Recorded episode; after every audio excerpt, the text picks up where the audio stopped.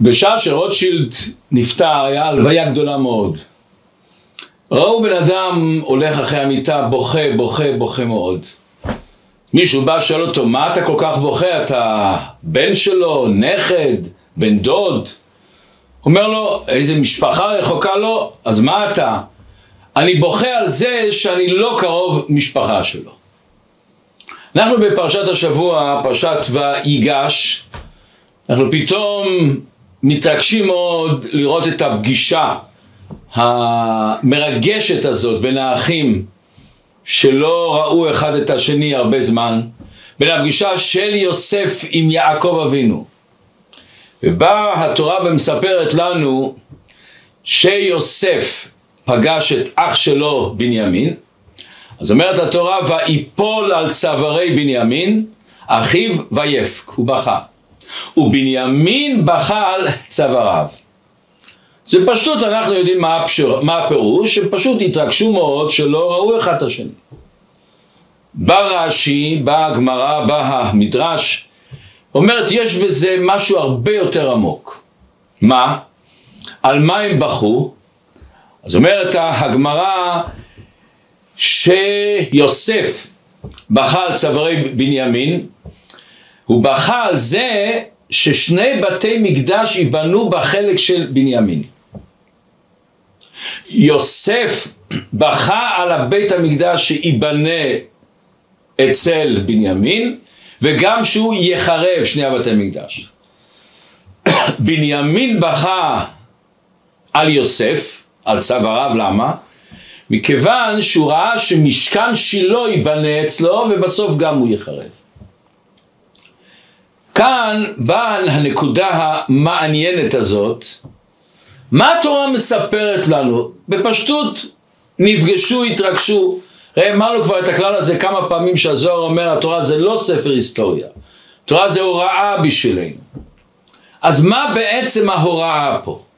ולמה לא נגיד שפשוט הם בכו מההתרגשות שלהם, התרגשו שלא ראו אחד את השני הרבה שנים, בכו ונפגשו. בא רש"י ובא הגמרא והמדרש מסבירים למה אתה לוקח את זה לבכי על בית המקדש? אז הם מסבירים שבית המקדש נקרא צוואר. כמו שכתוב כמגדל דוד צווארך. אז בית המקדש נקרא צוואר. ואומר המדרש כמו שהצוואר נתון בגובהו של אדם בחלק העליון של בן אדם ככה בית המקדש גם היה במקום מאוד קבוע באזור של ירושלים. אבל פה דבר מעניין, אומרת הגמרא מסכת זבחים, אל תחשוב שבית המקדש היה על השיא המקום הכי גבוה, אומרת הגמרא, הוא היה 23 אמה מתחת למקום הכי גבוה. ואומרת הגמרא, כמו צוואר, גם צוואר זה לא המקום הכי גבוה. הראש הוא המקום הכי גבוה והצוואר פחות. וכאן לכאורה לא מובן. פה מצד אחד אומר, ה, אומר המדרש והגמרא שהבית המדרש היה במקום גבוה, אם הגבוה הפיזי יש לו ערך, אז למה הוא לא היה במקום הכי גבוה? אם אתה משווה אותו לצוואר, שגם הצוואר הוא חשוב, גם הצוואר הוא לא במקום הכי גבוה. ואם הגבוה הפיזי לא מעלה, אז מה בכלל מכניסים את זה בכלל? אז מה היתרון בזה שהוא לא הכי גבוה, הוא פחות גבוה, הוא כמו הצוואר. עוד יותר אומר המדרש, כמו צוואר של בן אדם, שחס ושלום אני מנתק אותו מה, מהראש, אז אדם מת, ככה בית המקדש, אם חס ושלום הוא נחרב חלילה, חסר בחיים של בית המקדש, חסר בחיים של כל עם ישראל. יש עוד דברים שאם אני לוקח אותם אז בן אדם נפטר, שאתה לוקח את הלב של בן אדם אז הוא קם נפטר. מה דווקא הצוואר הזה, זה מסמל את בית המקדש, שאם אתה לוקח אותו, אז חלילה החיים נגמרים. אז בואו נראה דבר ראשון על העניין של ראש. ראש הרי הוא מעל הצוואר, ראש הוא הכי גבוה. דבר מאוד מעניין, ראש שוקל בערך קילו 300, קילו 400. בדרך כלל בסביבות ה-2% מהמשקל של בן אדם. אבל מצד שני, הוא לוקח 20% מהחמצן הראש לוקח. הוא משתמש בחמצן הזה של כל אדם שנמצא בגוף 20%. מה עוד? 20% מהדם הוא גם לוקח. זאת אומרת, הראש מצד אחד מוציא המון אנרגיה, הוא צריך המון, למה? אז כל אחד מבין. הרי הראש, אם נסתכל במעלה בין כל האיברים, נשווה את האיברים, מה העבר הכי המעלות שלו, הגדלות שלו? מוח. הוא ממציא פטנטים, חושב כל הזמן, יוצר כל הזמן, הוא עושה דברים נפלאים בהשוואה לידיים, רגליים, הוא בעצם העבר הכי חשוב. אבל בואו לא נסתכל בהשוואה את המעלות שלו. בואו נסתכל מה התכלית שלו, לכל דבר יש את המעלות שלו, אבל יש את התכלית שלו, מה התפקיד שלו. מה בעצם התפקיד של הראש? התפקיד של הראש הוא בעצם ממשיך חיים לכל האיברים. הוא מפקד על כל האיברים, על הנשימה, על, ה, על הכליות, על הקיבה, על הידיים, הוא בעצם נותן את החיות לכל האיברים. זאת אומרת שמצד אחד אתה רואה הגדלות, המעלה שלו היא נפלאה, אבל מה המטרה שלו? זה לא שהוא נשאר לעצמו, המטרה שלו שהוא משפיע על העולם. דרך איפה הוא עובר? דרך הצוואר. הצוואר בעצם הוא המעביר של הגוף. הוא מעביר את האוכל, מעביר את הנשימה, הוא מעביר את כל החיות של הראש לכל האיברים. הוא הצינור שמשפיע. ואנחנו היום עם כל ה... עם האינטרנט, עם כל הדברים האלה, אנחנו מאוד מבינים מה זה, אם יש לנו מחשב, ובאותו מחשב יש המון אינפורמציה, המון חוכמה, המון השקעה השקיעו בו. אבל אם אין לי את האינטרנט, אם אין לי את הקווים להעביר את כל מה שיש במחשב, כל מה שיש לא שווה שום דבר. ואנחנו מכירים מה זה לפעמים פתאום אצל אנשים שעוסקים עם אינטרנט, פתאום האינטרנט נתקע, או הקווי טלפון נתקעים. יש לי טלפון, יש לי את כל השמות, את כל האינפורמציה, ואני רוצה לה, להתקשר למישהו אחר, אני לא יכול מכיוון שאין קו. הקו הזה בעצם הוא דבר מאוד חשוב. אני מכיר אדם שהשקיע הרבה במטבעות של ביטקורן, ויש לו שם הרבה כסף, הוא השקיע דווקא בזול, אבל היום זה עלה מאוד מאוד מאוד. והוא לא יכול להיכנס למקום הזה להוציא את מה שיש לו מכיוון שהוא שכח את הקוד. אז רק חסר לו התקשורת לדבר, הדבר נמצא, הדבר שלי, אני פה, הדבר הוא שלי. ברגע שאין לי את התקשורת על הדבר, הפסדתי את הכל. בא עכשיו להבין את העומק. אומר המדרש, בית המקדש, הגדלות שלו זה לא ראש, הגדלות שלו זה צוואר. זאת אומרת, בית המקדש, הגדלות שלו זה לא שהוא דבר קדוש, דבר נעלה, השכינה שורה שמה. כל העיקר של בית המקדש, התכלית שלו, המטרה שלו זה כמו ראש. להמשיך את הקדושה. להמשיך את הקדושה לכל העולם, לכל הבני אדם, לכל הנבראים, להמשיך אור וחיות אלוקית בעולם. זה מה שאומרת הגמרא, בדרך כלל שעושים את החלונות, אתה עושה אותם לפעמים בחוץ צרים ובפנים רחבים שהכנ... שהאור ייכנס. בית המקדש כתוב היה הפוך, היה בתוך בית המקדש היה החלונות צרים ובחוץ הם התרחבו. למה? המטרה של בית המקדש זה לגלות את האור, להמשיך את האור, להוציא את האור החוצה. זה לכן זה כמו צוואר, זה לא כמו ראש. כמו הצוואר, כל העניין של הצוואר לגלות ולהמשיך את מה שיש במוח, בית המקדש המטרה שלו זה צוואר, לכן הוא לא הכי עליון, מכיוון שאם הוא הכי עליון הוא מרומם. המטרה שלו להיות מתווך, להיות מגשר, להיות המתרגם, הממשיך את הקדושה שיש בבית המקדש אל העולם כולו. וזה מה שכתוב דבר נפלא ועשו לי מקדש ושכנתי בתוכם. אומר המדרש מה זה בתוכם? צריך להיות בתוכו. לא, המטרה שלו זה לא שהמקדש, הקדושה תהיה בתוכו של בית המקדש. בתוכם שהוא ימשיך לכל עם ישראל, לכל העולם כולו. ולכן בשעה שעם ישראל איבד את הקשר אל, ה, אל הצבא של בית המקדש. הסתכלו על בית המקדש בתור דבר יפה, בתור אומנות גדולה. בית המקדש נחרב. למה הוא נחרב? התכלית שלו איננו, הוא קיים, יש את הקרובים, יש את ארון הקודש, יש, יש הכל. אבל אם בית המקדש לא עושה את התכלית, אנחנו לא מקבלים את השפע, לא מפנימים את השפע, אלא מסתכלים אליו, הוא ראש דבר חשוב מאוד קדוש, ואני פה ואין לי שום קשר איתו, מה, אז איך כתוב? השליך חמתו על העצים והאבנים. פתאום הבית המקדש נהיה עצים ואבנים. הוא נהיה דבר פיזי גשמי שלא עושה את התכלית שלו בגללנו. כמו שזה בבית המקדש, אומר המדרש, ללמדך שהמשכן שקול כנגד כל העולם, זאת אומרת המשכן ובית המקדש היה בשביל להשפיע על העולם, וכנגד יצירת האדם שהוא עולם קטן. כל יהודי הוא גם באיזשהו בית המקדש. כל יהודי הוא גם בעצם זה שהקדוש ברוך הוא יצר אותו לתכלית מסוימת. לא רק שיש לך עוצמה וגדלות וחוכמה, הגדלות שלך לפעול בעולם. אז כמו אצל בית המקדש יש את הראש שלו, אבל העיקר זה הצוואר שלו להמשיך את הקדושה, אותו דבר אנחנו. לכן גם מבחינה פיזית הבן אדם, העבר הכי חשוב שלו זה המוח, אבל הצוואר זה ממשיך את הדבר, זה ממשיך את כל ההשפעה של הראש אל העולם. בואו נראה את זה מבחינה פרקטית. יש את הכלל הגדול, הרי כל חסידות חב"ד, למה היא נקראת בשם חב"ד? חוכמה, בינה, דעת. יש לה עוד שם, לובביץ'. מה זה לובביץ'? לובה זה בא מלשם אהבה, ויץ' זה עיר. לובביץ' הראשונה שהקימו אותה, עשו אותה לעיר אהבה.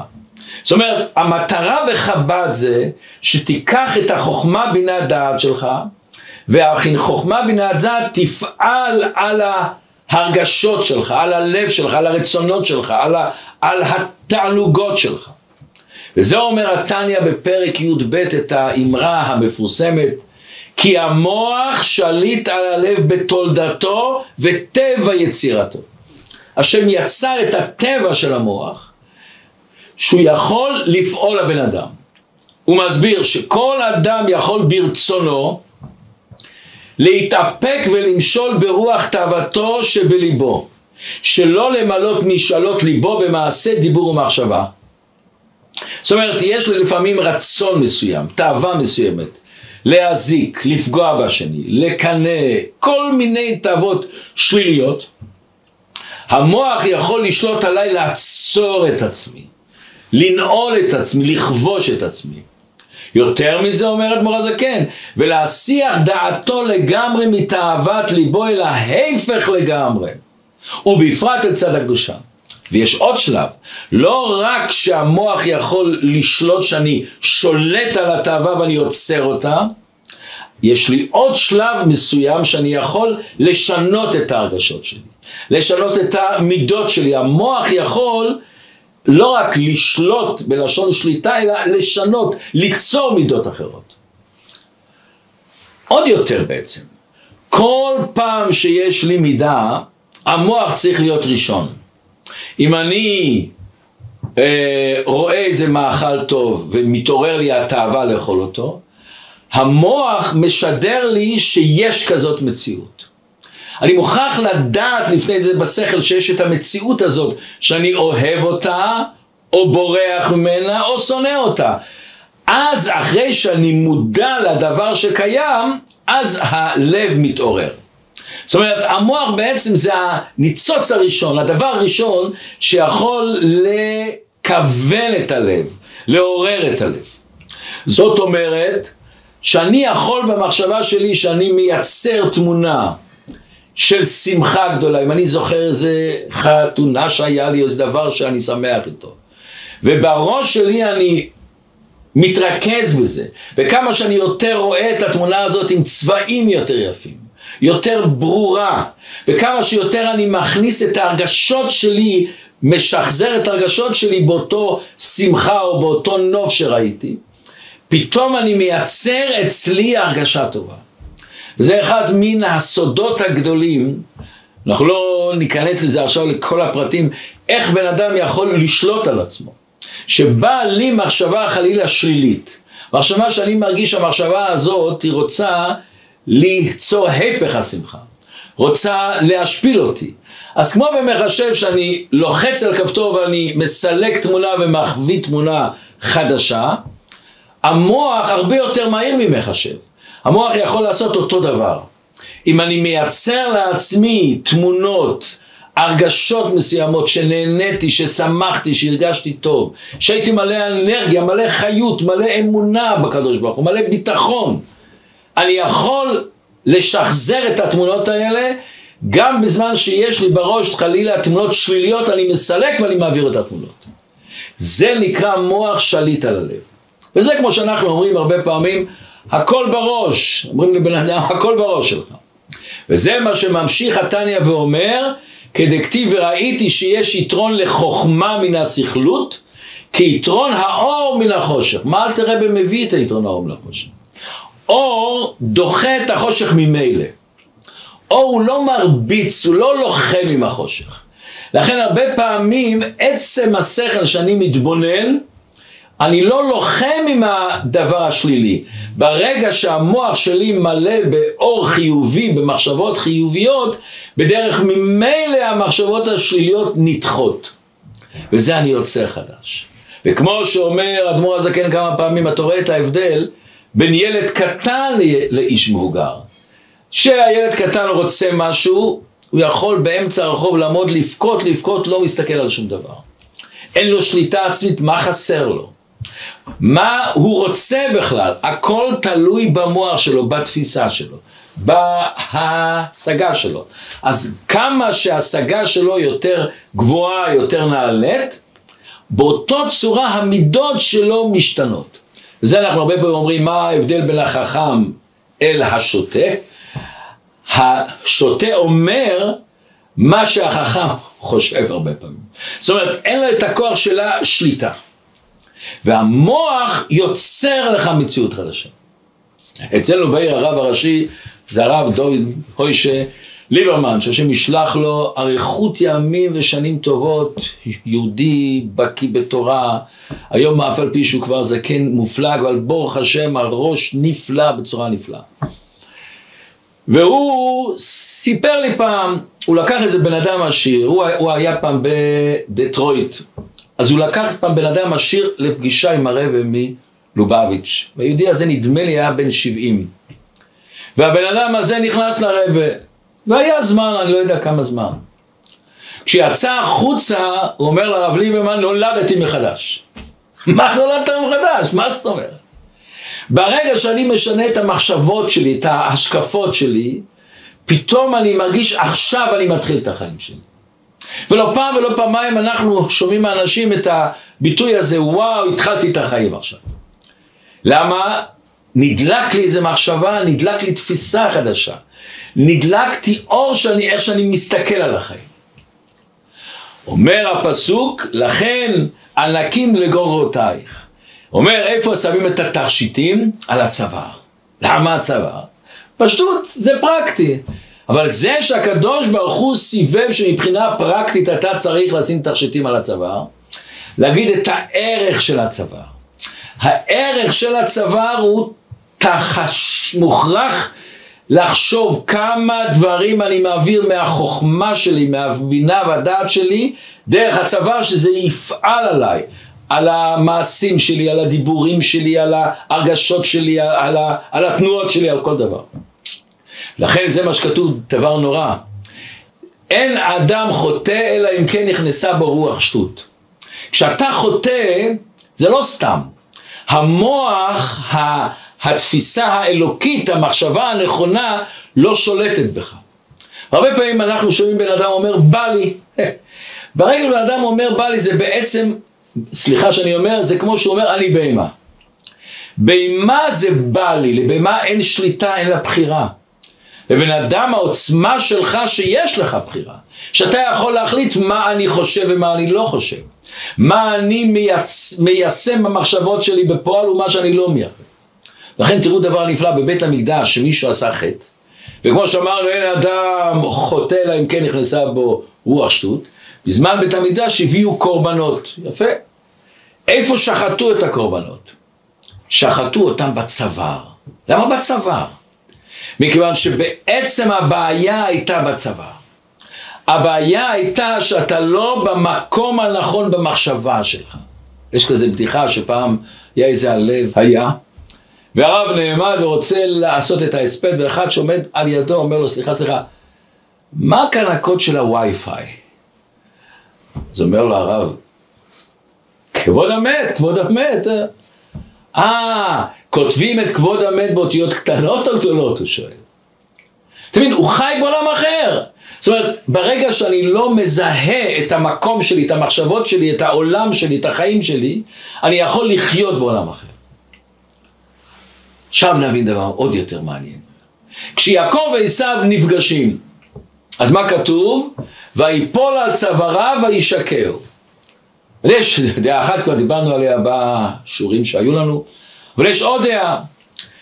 הוא, אז מה זה וישקהו? בפרקי דרבי אליעזר אומר, הוא רצה למשוך אותו, לשוך אותו ולמצוץ לו את הדם. ואז כתוב שנעשה נס, שזה היה כמו, כמו עמוד, והוא שבר את השיניים שלו. למה דווקא הוא רצה לשוך אותו בצוואר? למה? למה דווקא בצוואר? מכיוון שהצוואר אצלו הוא רצה לא רק לנתק אותו מבחינה פיזית, הוא רצה לנתק אותו מבחינה רוחנית שלו. ברגע שאין לך ליעקב לא היה את הקשר בין המוח אל כל הגוף על ידי הצוואר הוא הפסיד. וזה מה שכתוב בחסידות מצרים, מה הייתה קליפת מצרים? מיצרים. מה זה מיצרים? מיצר הגרון. היא רצתה לצמצם את הגרון, לצמצם את המצרים, שהמוח לא יוכל לפעול על הבן אדם. לכן נוכל להבין למה בנימין ויוסף בחרו אחד על השני על צוואריו. למה הם לא בחרו על הראש? הראש של יהודי תמיד קדוש. העצם שלו, המהות שלו תמיד קדושה. מה העבודה? העבודה שלנו, איפה הפגם יכול להיות? בצוואר. במעבר מהמוח אל הלב, במעבר של אותו מוח, של אותו הבנה והשגה, אל האיברים שלך, אל כל הגוף שלך, אל ההשפעה שלך. אז יש למוח השפעה עצומה, הוא יכול לשלוט, וכמו שאמרנו, לא רק לשלוט, אלא גם ליצור, לשנות דבר אחר. ונורא כואב הלב לפעמים, שהמוח הזה שהוא בעל הבית בעצם, מוותר על הזכות שלו. לא מממש את הבעלות שלו. תחשבו שיש לבן אדם ארמון נפלא, ובא משחרר ונכנס, והוא לא מממש את הבעלות שלך. המוח יש לו כוח. הבחירה שלנו להשתמש עם המוח הזה. ולפעמים הבן אדם הזה מאבד בגלל תאווה, או בגלל הרגשות לא טובות, בגלל, בגלל השפעה של אנשים אחרים, הוא מאבד את השליטה העצומה. ופה בא הרבה ואומר דבר נפלא. למה יוסף בכה על, הבתי, על שתי הבתי מקדש שבחלק של בנימין? למה בנימין בכה על משכן שילה אצל יוסף? למה כל אחד לא בכה על הבית המקדש שלו? זאת אומרת הרבה כאן נקודה מעניינת מאוד. אנחנו מכירים שכתוב רשעים מלאי חרטות כרימון. רשעים מתחרטים. ואנחנו מכירים אנשים שעשו עבירות ומתחרטים מתחרטים.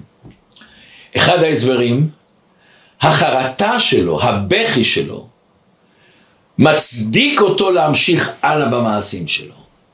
הרבה פעמים זה שאני עושה את הקרחץ, או את הבכי, אני אומר, כן, באמת, לא עשיתי בסדר. אז אני מרגיש טוב, או אני בוכה על זה שלא עשיתי בסדר, אני מודה שלא עשיתי בסדר. זה נותן לי כוח להמשיך הלאה באותם מעשים רעים שלי. אז המלאי חרטות גורמות לו להיות רשע. וכמו שכתוב ב... בספר הנפלא של הרב של היום יום, אמרות קצרות. זה אומר, טובה פעולה אחת מאלף הנחות. פעולה אחת שאתה עושה יותר טוב מאלף פעמים שאתה עושה אוי אוי ואוי אוי ואוי ואוי. אבל יש כאן משהו עוד יותר עמוק. על מה אני בוכה? יש לנו בכי של שמחות, שוחחנו על זה בפעם האחרונה, יש בכי של צער, בכי של התלהבות, בכי של רגש, אבל אני בוכה על מה שחשוב לי. יש אנשים, אתם יודעים, השם ישמור, כשיש שריטה במכונית, הוא בוכה. גוואלד גוואלד. לא לפני כמה זמן סיפרו לי שמישהו שעשה שריטה במכונית של השני, התחילו להסתכסך והוא הרג אותו. יש אנשים שהוא בוכה בגלל שמישהו אמר לי מילה. הפסדתי את הרכבת. התלכלכה לי השמלה, התלכלכה לי. טרגדיה.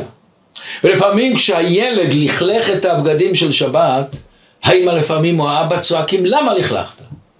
אבל כשהילד אומר שקר, או שהילד התנהג היפך אהבת ישראל, לא כל כך מהירים. הצער, הבכי הזה, קובע במה אני חי. יש סיפור מעניין מאוד שבחור, שאבא שלו היה ראש ישיבה, הוא עוד ראש ישיבה, והבן שלו, השם ישמו, החליק. שאלו מה קרה, איך זה קרה, אז הוא אומר, אבא שלי היה שקוע בתורה וכל מיני דיבר איתי ללמוד, ללמוד, ללמוד. ופעם עשו אצלנו בבית קצת שיפוצים ובמטבח שמו חרסינה על הקירות. ואבא שלי נכנס אחרי שהוא אמר שהוא בישיבה, ורואה את החרסינה לא בקו ישר, הוא צעק על הפועל בכאלה צעקות, בייש אותו בפני כולם. וואו, חשבתי, זה מה שחשוב? זה מה שחשוב. לפעמים בבכי אני רואה מי אתה. בבכי אני רואה מה חשוב לך. באה התורה ואומרת, כשהם נפגשו, יוסף ובנימין, אז יש בפשטות, הם ברחו מההתרגשות שלא ראו אחד את השני, זה בטוח שהיה גם זה. אבל מה היה הנקודה הפנימית שלהם? מה היה הנקודה שזה חשוב להם? בית המקדש, הקדושה. אז מצד אחד הם בכו בכי של שמחה. בנימין בכה על צווארי יוסף, או אצלך יהיה משכן שילה. ויוסף בכה על בנימין, אצלך יהיה שתי בתי מקדש. בכי של שמחה הם שמחו. נהנו כל אחד מהשמחה שיש לשני. הם מפרגנים בכל הלב לשני. ומצד שני אחר כך, השם ישמור, הוא הולך להיות נחרב. ועל זה בא עוד בכי. מה... זה התורה רוצה להגיד לנו, תראה מה אתה חשוב. איך אנחנו אומרים תמיד, יש בוכה על עיבוד דמיו, ואינו בוכה על עיבוד ימיו. הימים שווים הרבה יותר. באמריקה אומרים שטיים, זמן זה, זה כסף. לרבי אומר שזמן זה חיים. אתה יכול לאבד כסף, אבל חס שלום אתה יכול לאבד חיים. אבל יש פה דבר, עוד שלב בואו נראה. הכתב סופר, הכתב סופר הוא היה הבן שלה חתם סופר, הוא באמת המשיך להיות הרב הראשי של, של פרסבורג, איפה שאבא שלו היה, הוא המשיך להיות ראש ישיבה במקום שאבא שלו היה, והוא כותב דבר מעניין מאוד. רואים איך שהכל פאזל. הוא כותב, בית המקדש השני נחרב בגלל שנאת חינם. ברגע שמתחילים לחשוב מתי התחילה השנאה, בין האחים לי, יוסף כתוב וישנאו אותו אחיו. אף על פי שבטוח ויש לזה הסברים שזה לא היה שנאה סתם של קנאה כמו שאנחנו חושבים. זה היה חילוקי דעות עצומים, האם זה הזמן להביא את המשיח או לא להביא את המשיח. זה המחלוקת עצומה, אבל אנחנו לא ניכנס לזה עכשיו. אבל איך שלא יהיה, למעשה היה ביניהם ריב. ברגע שנגמר הריב, ברגע שיוסף התגלה לאחיו, והם הרגישו את הצער ועשו תשובה, ויוסף אמר אין לכם מה לסלוח לי, ומלכתחילה סלח, אשר, כמו שדיברנו, אשר שלחני אלוקים. נגמרה השנאה. התגלה הקדוש ברוך הוא ליוסף ובנימין, עכשיו תוכלו לראות את בית המקדש. ברגע שנגמרה השנאה והחילוקי דעות האלה, עכשיו תוכלו לראות את בית המקדש. אבל יש כאן עוד נקודה מעניינת. אני רוצה בהתחלה להקדים סיפור. אנחנו כולנו מכירים על שתי האחים הקדושים, רב זוש ורב אלימלך. רב זוש אומר, פעם למדתי דבר נפלא, מה זה נקרא אהבת ישראל? מה זה נקרא קשר עם יהודי? עברתי באיזה בית מרזח, והוא נכנס לשם, הוא עמד בצד, זה אני לא זוכר, אבל איך שלא יהיו, הוא שמע שתי שיכורים מדברים אחד לשני. אז אחד אומר, איוון, אני אוהב אותך, אני משוגע עליך, אני כל כך אוהב אותך. אומר לו השני, אתה לא אוהב אותי. מה זאת אומרת, אני לא אוהב אותך? למה אתה פוגע בי? אני אוהב אותך, אני אוהב אותך. לא, אתה לא אוהב אותי. למה אתה לא אוהב אותי? אתה יכול לומר לי מה כואב לי? אומר, מה כואב לך? אני לא יודע, אני אוהב אותך. הוא אומר, אם אתה לא יודע מה כואב לי, ואתה לא יכול לעזור לי במה שכואב לי, אתה לא אוהב אותי. הרגישות של, רבי, של השיכורים האלה, דווקא נכנס היין, יצא סוד, פתחה לו. מה זאת אומרת רגישות? שקצת מפרקים את ההגדרה הזאת. רגישות זה הסכמה להרגיש. הרבה פעמים בן אדם אפילו לא, לא מסכים להרגיש, הוא רוצה להישאר בעצמו. רגישות זה אני מסכים להיפתח. אני מסכים להיות רגיש. וכמה שאני יותר רגיש לשני, אני מרגיש את הכאב שלו. וכאן דבר נפלא. וכמה שאני רגיש לשני ומרגיש את הכאב שלו, ואני נפתח לשני, אני יותר אוהב אותו. הכאב והאהבה קשורים אחד בשני. הם תמיד באים ביחד. אם לא נסכים להיפתח ולהרגיש את הכאב, לגעת בכאב הזה, ונרצה תמיד לברוח, לא נוכל לאהוב באמת. וזה גם כלפי עצמנו, אם יש לי איזה כאב, איזה לחץ, ואני רוצה לברוח ממנו, אני מרגיש לא טוב. למה? אני לא עם עצמי. ואם אני לא עם עצמי בכאב שלי, במה לוחץ עליי ובמה באמת הדברים, הנקודות שכואבות לי, אני לא באמת אוהב את עצמי. ברגע שאני מסכים לגעת בכאב, אני נוגע באהבה שלי. אני פוגש את עצמי. אותו דבר בבית. שהאבא מסוגל להרגיש את הכאב של הבן שלו, את הכאב של אשתו. לא רק להוכיח אותו, לא רק להגיד לו אתה לא בסדר, להרגיש את הכאב, מה הוא מרגיש, מה היא מרגישה, מה הבעל מרגיש, מה האישה מרגישה. להיפתח לכאב, לא למה זה קורה לך ולתת עצות, שום עצות עכשיו, רק לחיות עם השני. ברגע שאני נפתח לכאב של השני, אני נפתח לאהבה, ואז אני נהיה איתו גוף אחד. וזה הכלל הגדול הגדול, ברגע שאני קשור לזה, אני יכול לשמוח איתם. אני יכול להיות איתם בכם. אז השמחה שלי היא פנימית. אז אני מתאחד איתם. וזה אצל הרב למשל, ראינו שהוא הרגיש כאב של כל יהודי בעולם. שלח שלוחים לכל העולם כולו, למה? הרגיש את הכאב של הנשמות שלהם, שהם התרחקו מהיהדות, התרחקו מהתורה, כואב להם. שלח אלפי אלפי שלוחים. עשה, השקיע את כל החיים שלו, לא היה לו זמן רגע אחד ללכת לחופש בכלל. הכל בגלל, הכל בגלל שהוא הרגיש את הכאב. לכן לעומת זה כשהיה יהודי שקצת מצא את עצמו, שקצת נהנה, איזה שמחה היה לרב. היה לו את האהבה העצומה הזאת בגלל הרגישות. הרגישות של הכאב והרגישות של הכאב. אומר הכתב סופר, זה פתח את הפתח ברגע שהשנאה נגמרה, אז הם יוכלו להרגיש את בית המקדש. אבל פה יש עוד שלב. רבי יחסל מקוזמיר, זה הסבא של המוז'יץ הרב. אנחנו כולם מכירים את חסידות המוז'יץ, הם היו מאוד בנגינה, בשירה. הסבא שלו היה תלמיד של החוזה מלובלין. שהחוזה מלובלין אמר עליו שיש לו צורה של אברהם אבינו, היה אדם מאוד מיוחד. והיה לו עוד הרבה, היהודי הקדוש היה, היה גם כן הרבה שלו. והוא אמר, למה יוסף ובנימין בחרו אחד על השני? הם בחרו, כמו שאמרנו, על השמחה, שבכל אחד ייבנה או בית מקדש או המשכן, והם הצטערו על החורבן. אומר דבר נפלא. פה הם יצקו את ההכנה לבניין בית המקדש השלישי. כאן ברגע שכל אחד הרגיש את השני, את האהבה, את הכאב של השני, עם השמחה שיש בכל הברכה שיש לשני. פה הם הכינו את היסוד להיפך של שנאת חינם, לאהבת חינם. אז הוא אומר, פה הם סללו את הדרך לתיקון שיבוא לעתיד לבוא. פה הם יצקו את, ה, את, ה, את העצם הזה, את הנקודה הפנימית הזאת של אהבת חינם. באותו רגע שהם בכו אחד על השני, את הבכי של שמחה, את הבכי של צער, הם בעצם נתנו לכל אחד מאיתנו את הכוח הזה של אהבת חינם. ואני רוצה לספר לכם סיפור מעניין.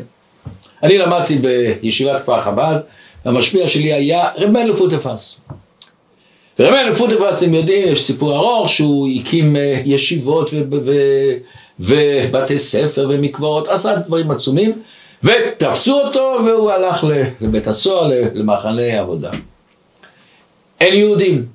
רב מלך היה איש עם המון אהבת ישראל. אז הוא מספר, חשבתי על עצמי, איך אני פה יכול לקיים אהבת ישראל? אני יכול לעזור לאף אחד? אין פה יהודים.